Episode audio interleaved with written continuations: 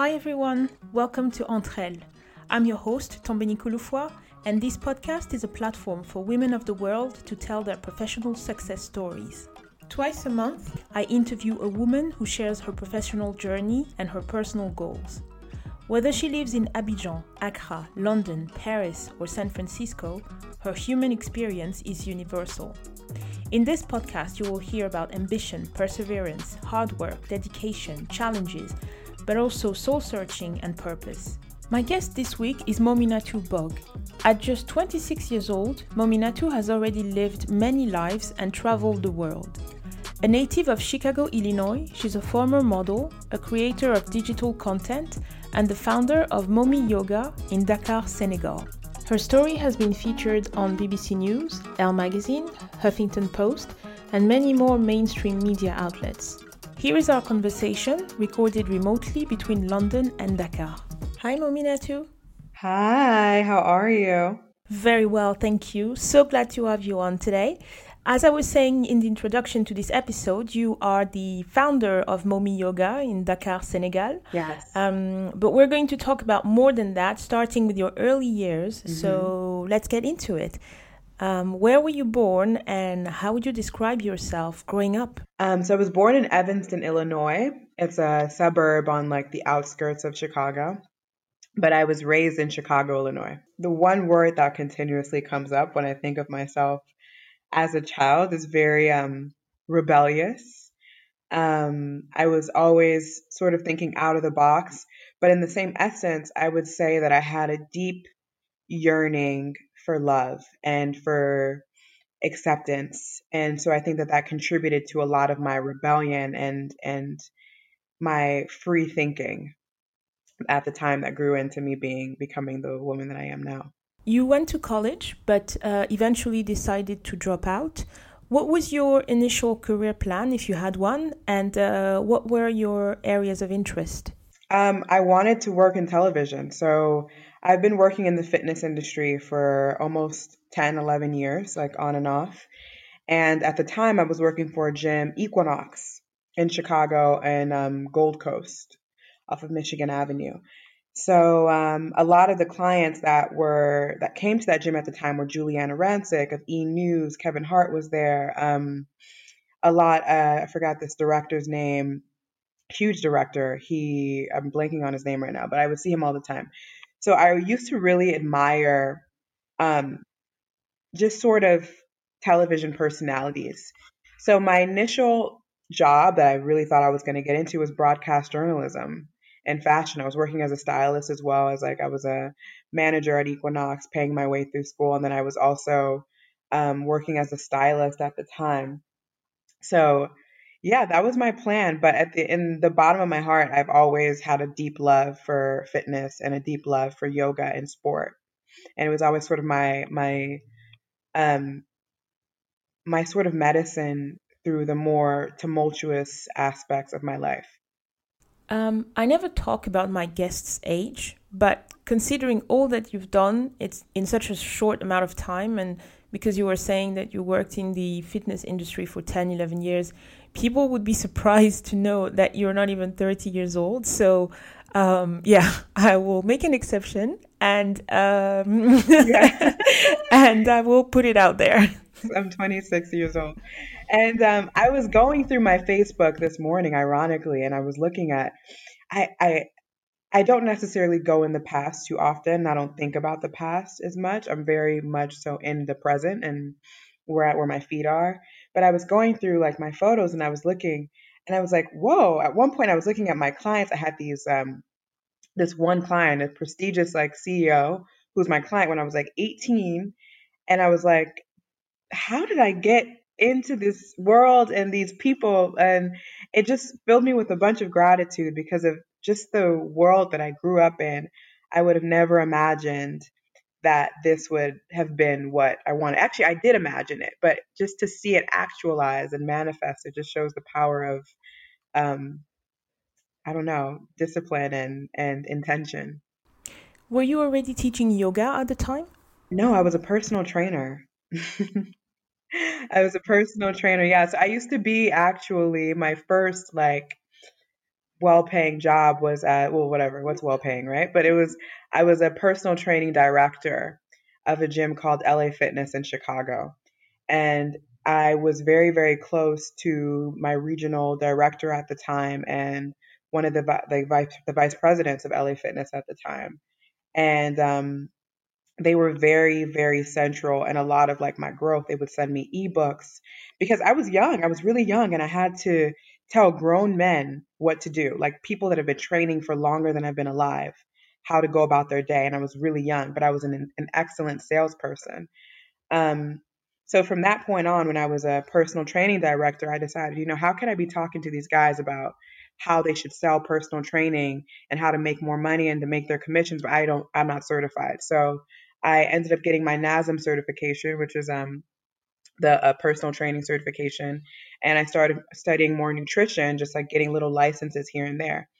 But um, I was always practicing yoga, but it was always something that was more um, spiritual than it was something that I thought I would ever teach. So, and then once I left LA Fitness and during the PTD stuff, I started working as a trainer at another gym, Fitness Formula Clubs in Chicago um, just a really high end boutique club, and then Lifetime Fitness in um, a suburb in Illinois. So then I started training more, and then once I was done with that, I began freelancing. So my entire day, I would have these clients in different areas in Chicago that I would go to their homes and I would train them for marathon. Crazy. It sounds. It feels like another life. It's so funny saying it out loud. Along the way, you decided to move to Puerto Rico. How did that happen? Um, I was working with, I was still working at Equinox at the time, actually, and I was training. And I think I'd left at one point and I came back and I met a girl who was Puerto Rican and we hit it off like a house on fire. Like we just became like best friends. And my ex boyfriend, I was dating someone forever who was also Puerto Rican. I spoke Spanish. And so we were talking one day. We were just like, what are we doing? What, like, what, what is so exciting about our lives right now?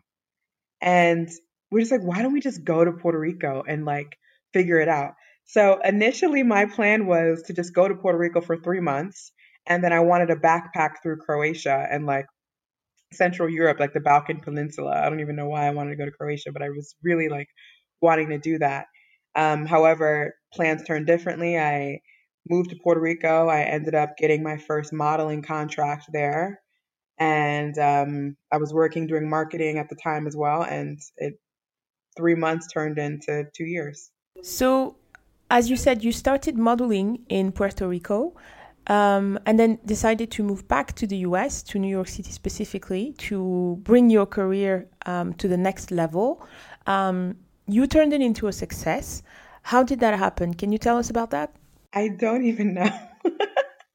I don't know.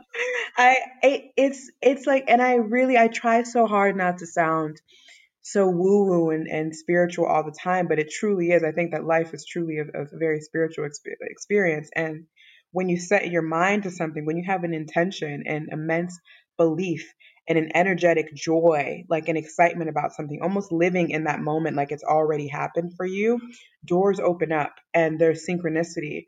So when I was my friend, by the way, that I'll mention at the time, she was a model as well. And um, I I literally just walked into an agency, one of the best, the best agency in Puerto Rico, and they told me they were like, "You're not skinny enough, so we'll we'll sign you as commercial talent because we think you're beautiful, but like if you want to model, you're gonna have to lose like 10 kilos, 15 kilos." So I was run like six miles a day, every single day. In three months, I lost the weight and I got signed as a model as a model for them, and um, it was quite successful. And um, I worked with brands while I was in Puerto Rico, like Coca Cola, St. Regis hotels, um, like really cool brands. And I thought, you know what, I want to expand. I want to go to New York. And the concept of even me making that decision, it just goes to show how insane I kind of am or was at the time, is I was sitting on my friend's sofa, who is the founder of um, Afros in San Juan. She's one of my best friends, and she was like practically like my personal photographer at the time. We would collab on everything, and things blew up for us both. And I was sitting on her sofa and we were watching this movie, Begin Again, and everyone was jumping around on these rooftops in New York City. And following their dreams. And it just seemed so free. And it seemed like it was just such an artistic place. And I told her, I looked at her, I was like, hey, I'm on Craigslist right now. I'm looking at apartments. This is the place that I need to be. And um, I think in about a month later, I was there and I had missed my flight. And I missed my flight and I was like, okay, this is not meant to be. Like, it's just not going to work out. And that same friend, she called me. She said, what are you doing? And I was like, I'm just devastated. I was like in bed. I was like, I think I was like crying because I missed my flight completely. I was like, I'm not to get another opportunity like this. Like, na na na na, you know, just what was me. And she's like, hey, so we're to come pick you up in the morning. We sent you an email with your um, reservation. We booked you a flight. Don't miss it this time. And um, we'll be driving you there. And I, to this day, I don't think I've had a friend do some like, was, yeah. And I got signed to a different management. I got an email actually the moment I opened my phone when I got off the plane from this management company there that was like managing a few like major models. And they're like, "Hey, we love what you do." They liked like all my posts. And they're like, "We see you're you're coming to Brooklyn. Um, can we meet?" And I met with them and they signed me and I, I started working. That's such a great story. Um, yeah. You often talk about the power of manifestation, moving with intention, setting goals. I'd like to pause and explore those a bit more because I think they could be really helpful to others. Yeah, um, I'm gonna be totally transparent as I truly, um, I truly believe in also being authentic.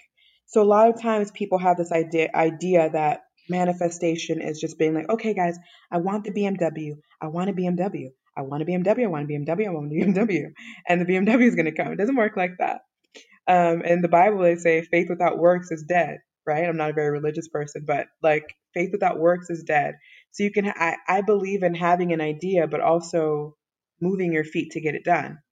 I can't say, I want to be a model. I want to be a model. I want to be a model. I wanted to be a model, but I wasn't the right size.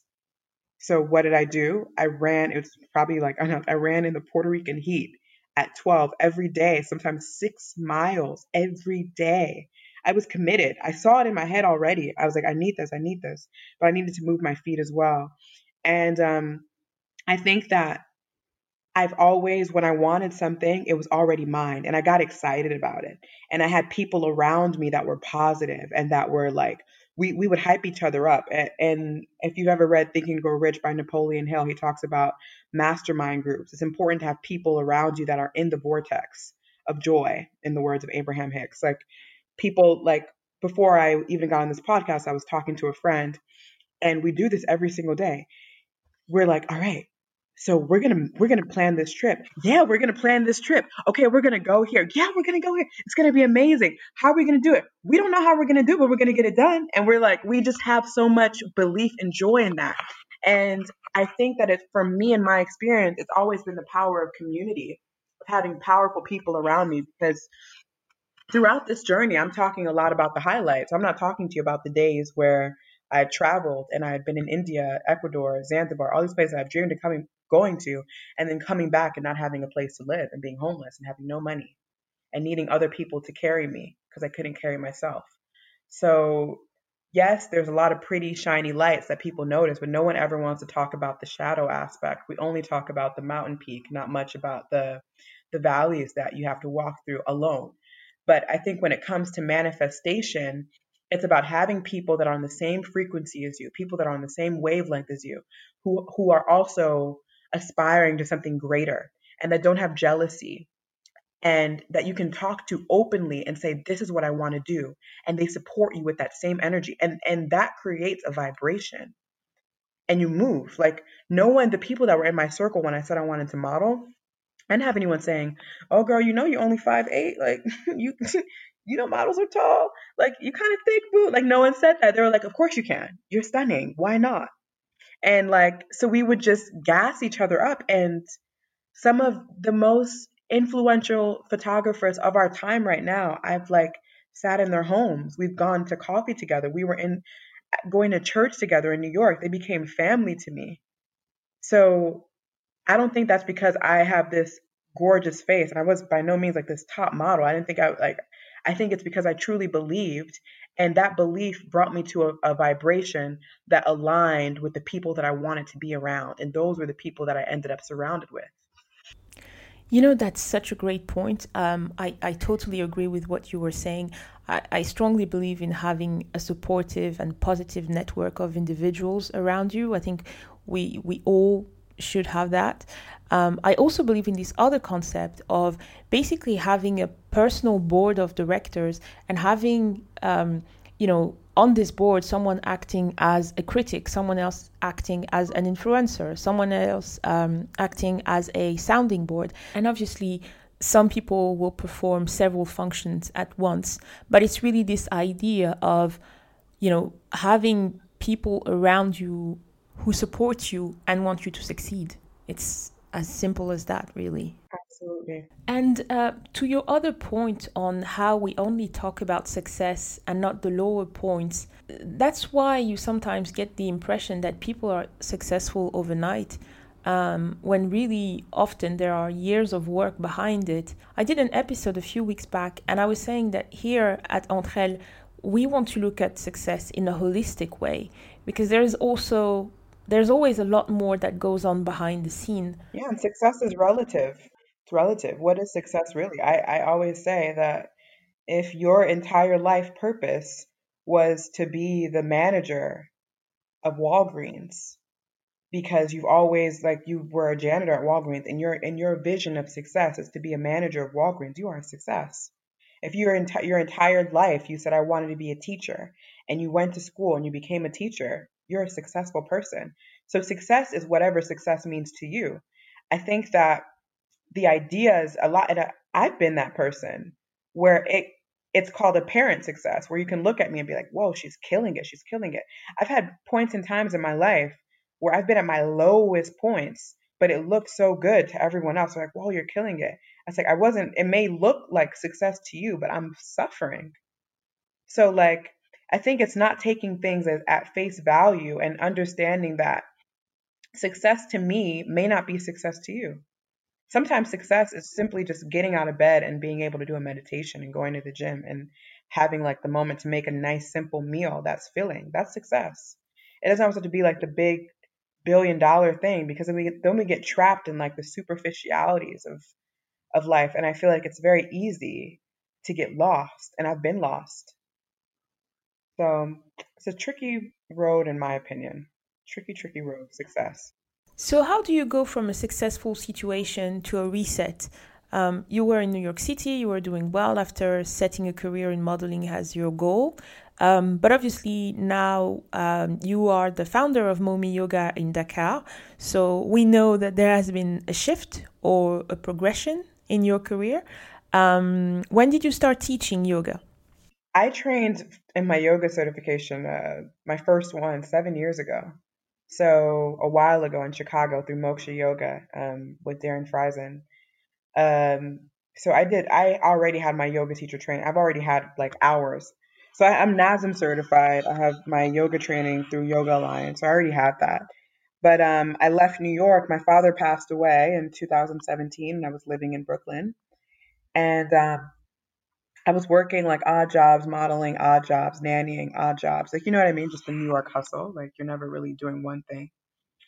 And um, obviously, the loss of my father was very devastating. Like, it, sh- it shook my world, but in a way that for the people that were around me, you wouldn't, it, it, it pushed me in overdrive. So I already had a very, very, very active yoga practice. Like, there was no week that I didn't do yoga for less than five days a week. I did yoga every single day, even when I was 18, 19. Yoga was like my crack.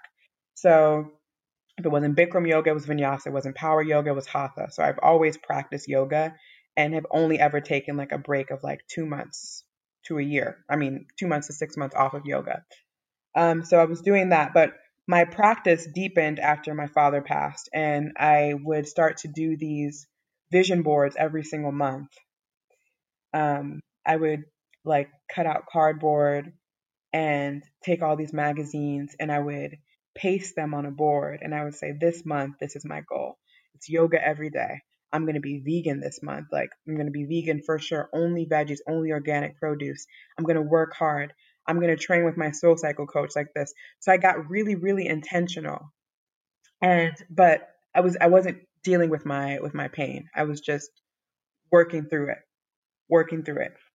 And, um, there was a point where I was working for The Class by Taryn Toomey in New York City, which is something that's a crazy, like, well, it's an incredible space. Um, and I was doing that work. It's a very cathartic work. So it's yoga mixed with like plyometrics movements, but you are able to express yourself through sound. And so I'm telling you, you would, I would go in this room and I would do the practice and I would scream and I would cry.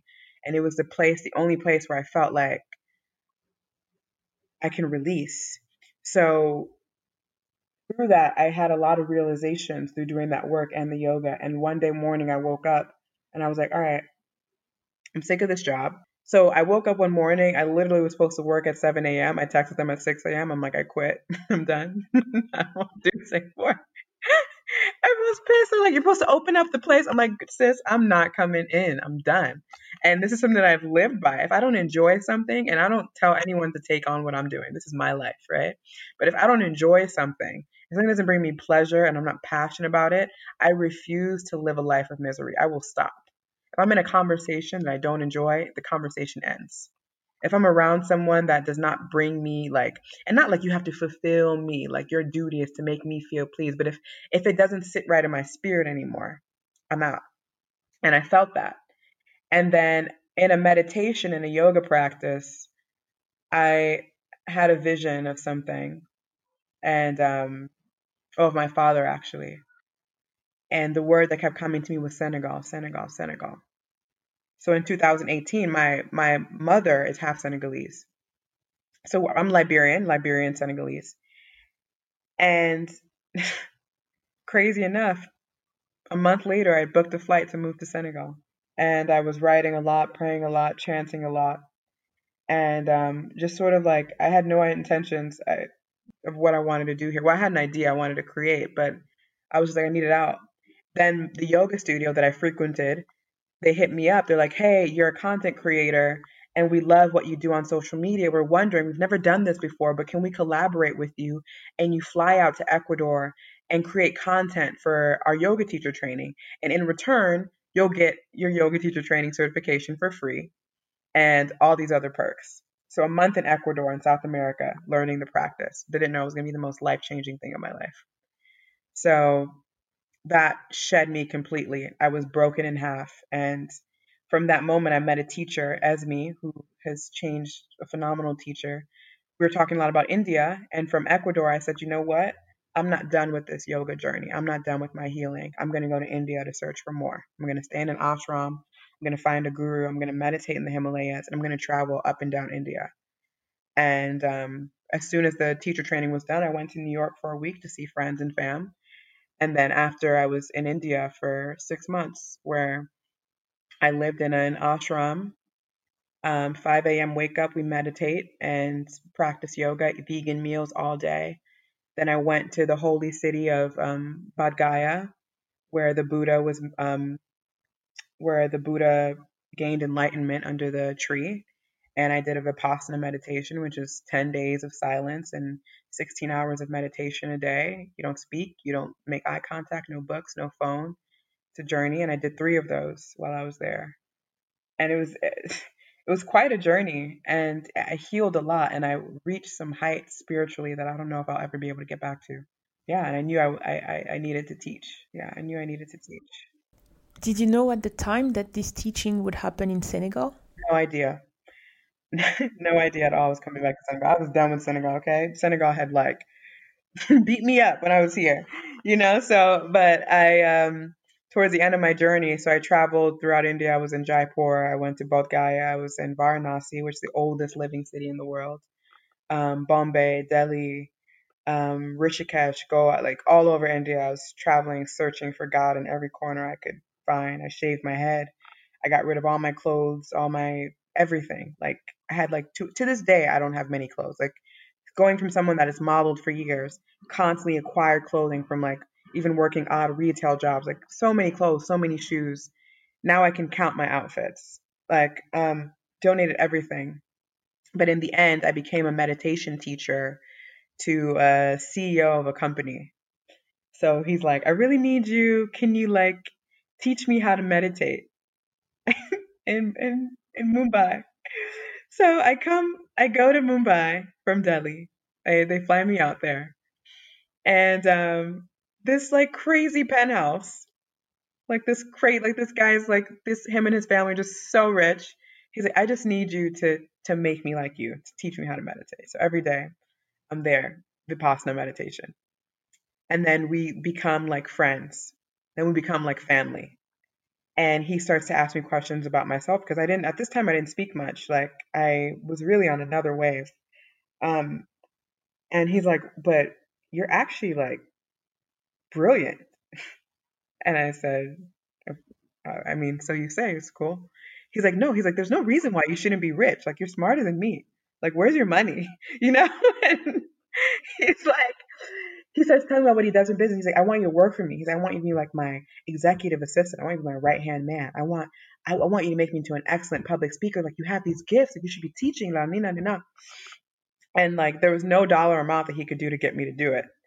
And in the end, eventually, um, we started working together, like very closely, very, very closely. We flew to Tanzania together and um, well, we flew to Tanzania. I worked in like trading with him, just oh, totally different life switch. He taught me about money in a different way and really changed my life in a massive, massive, massive way. Massive way. Changed my entire perceptions about money, everything. So I went from being in this minimalist mindset day by day, living like a monk, meditating with monks, living in an ashram, traveling with no agenda, not much money, to, this is something I really want to say because people always think I'm a trust fund baby and that someone is paying for my I it has been God and no money. To making a lot of money.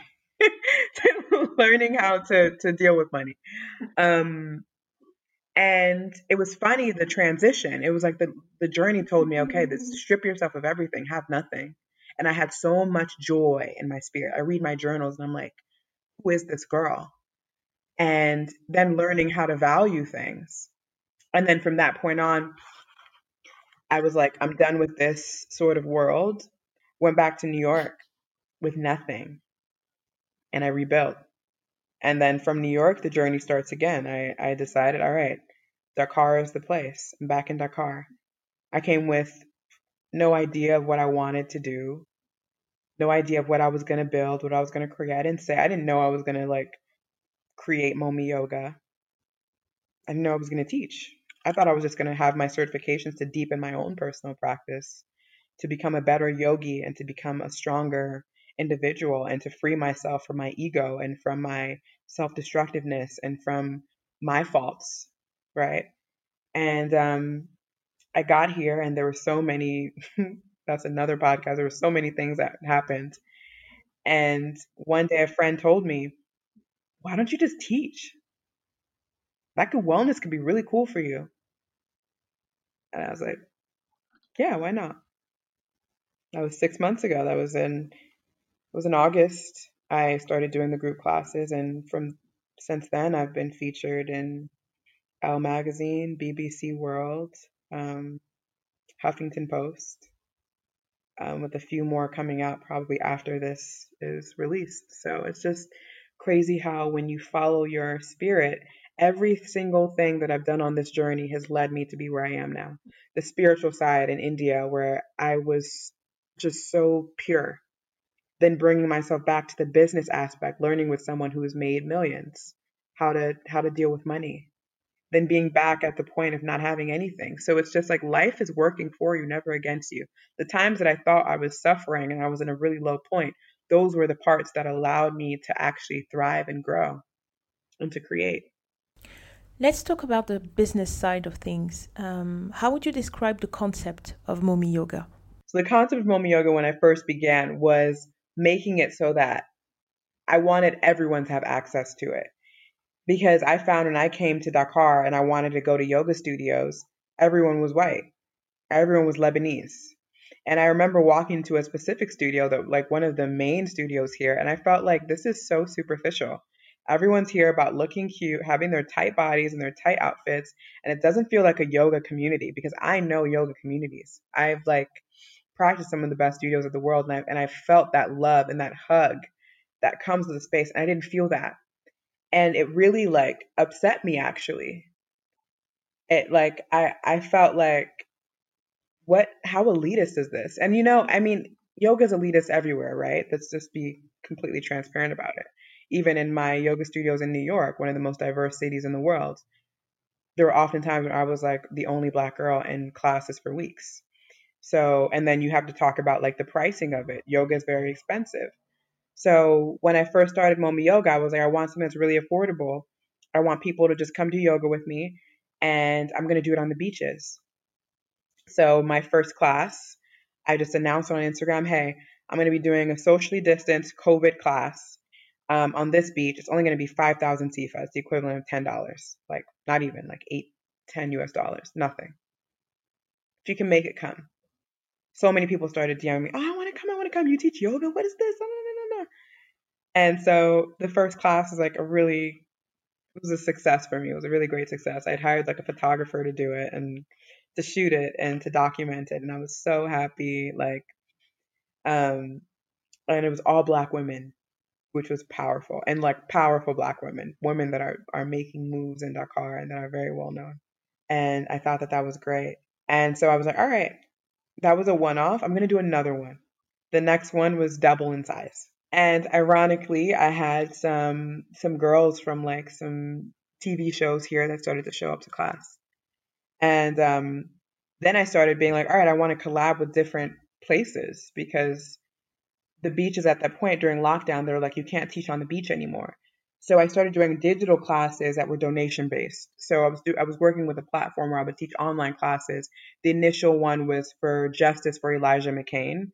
Um, he was a boy that was slain by the police in, in the United States. I wanted to raise money into helping him, helping the family of that and I raised a good amount of money, I believe $2,500.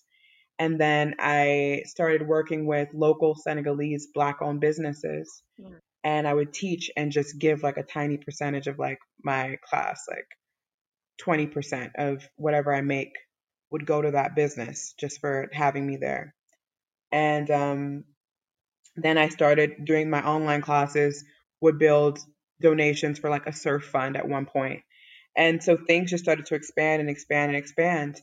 And my classes got bigger and bigger and bigger. And um, then I moved into a huge space which had like a front area that was pretty was pretty big and fit about 15 people. So I was like, you know what? I want to make this part of the home a studio.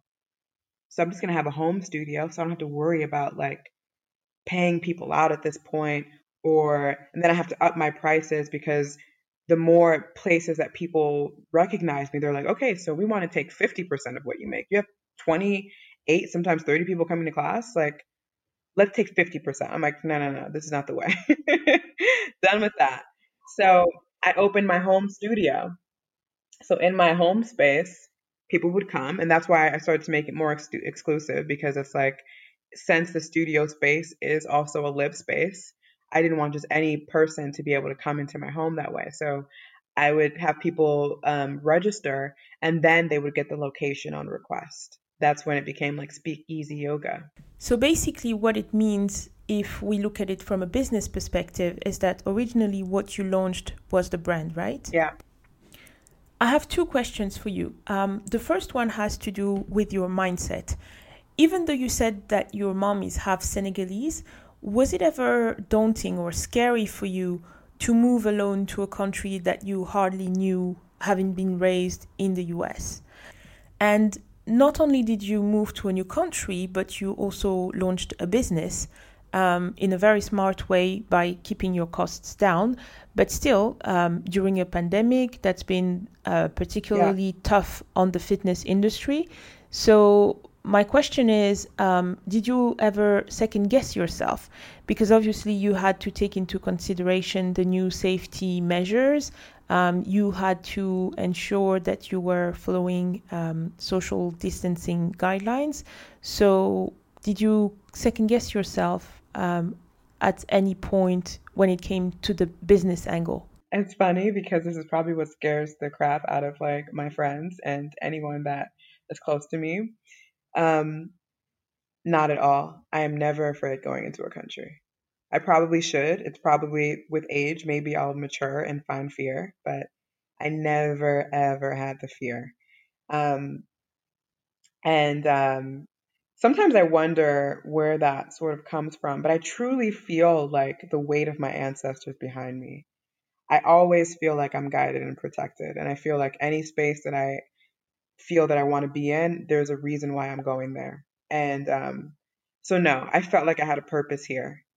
And I never felt like, oh my God, I'm all alone. What am I going to do? I'm like, I'm never alone. It's so long. Like, I trust so much in myself and in my, in my ability. And that if something were to happen, God forbid, the worst thing that can happen in this life is death. And that's already a promise. So, what's, what, you know? So I'm just like, I, I don't know. And that's honest. And then with the business aspect, I think that I I don't think of myself as a business owner, ironically. I think I thought of it as I was doing private clients, which I forgot to mention. I had private yoga clients already. But like it was I was never doing group classes. So I was running around Dakar like just well in the Almadies area, so my Mamelles, Almadies and Ngor, and sometimes in Plateau I had a about maybe like 5 to 8 clients at the time. And I would just do private sessions and then I, I just was like, all right, I'll do a group class. But I was so, I was nervous because I was like, is anyone going to show up? That, I think that was one thing. I was like, well, people actually show up. And then when in the first hour of me posting it and my class sold out, I was like, okay, so people will show up. Um, they'll be into it. And I, I, so I was never scared because in the beginning with the group class, it was never about the money, ever. It was about getting Black people together. sorry, African people together to, to practice yoga. I wanted to see brown people in a space that, and I wanted it to be like, listen, yoga is not this elitist thing. And one, I also don't want to continue to have the conversation about what is it like to be a black yoga teacher. Like it's so whack. Like I'm tired. What do you mean? What is it like to be to be you? Like how about like let's like what is it like to to teach yoga? What is it like to experience yoga? Is yoga supposed to be something that's meant for just like rich women in, in tight Lululemon pants? And do I have to be someone that talks like this and says, Namaste, I figured it all out? No, I am someone that literally felt called to teach. I am not healed. I am by no means a guru. I have my own things that I need to work on within myself. And I'm honest that I'm healing through that. But through my teaching, I'm able to heal myself and also heal others. And I think that the the bigger thing, it was never about business because I didn't feel like I knew anything about business, right? But I it was more than anything, I want to be able to help people. I have this knowledge from these experiences that many people probably won't have an opportunity to have in their life.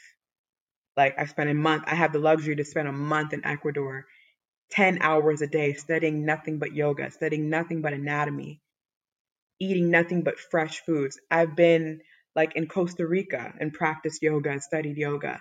In Chicago, practiced and studied yoga with some of the best. In New York, and and then in India with a guru in an ashram with nothing else to focus on but this. So clearly, I'm sorry, I have something to bring to the table that I can teach people, whether regardless if I feel like I'm healed enough or not, because we all will. Of course, we have our our self doubts and our imposter syndrome, but um, yeah, and so I didn't have doubts on that. I just trusted myself even when I was scared and even when I thought maybe like I'm too young or I'm still like I'm still working on my own issues like who do I think I am to like think I'm going to teach someone peace when some days I don't have peace.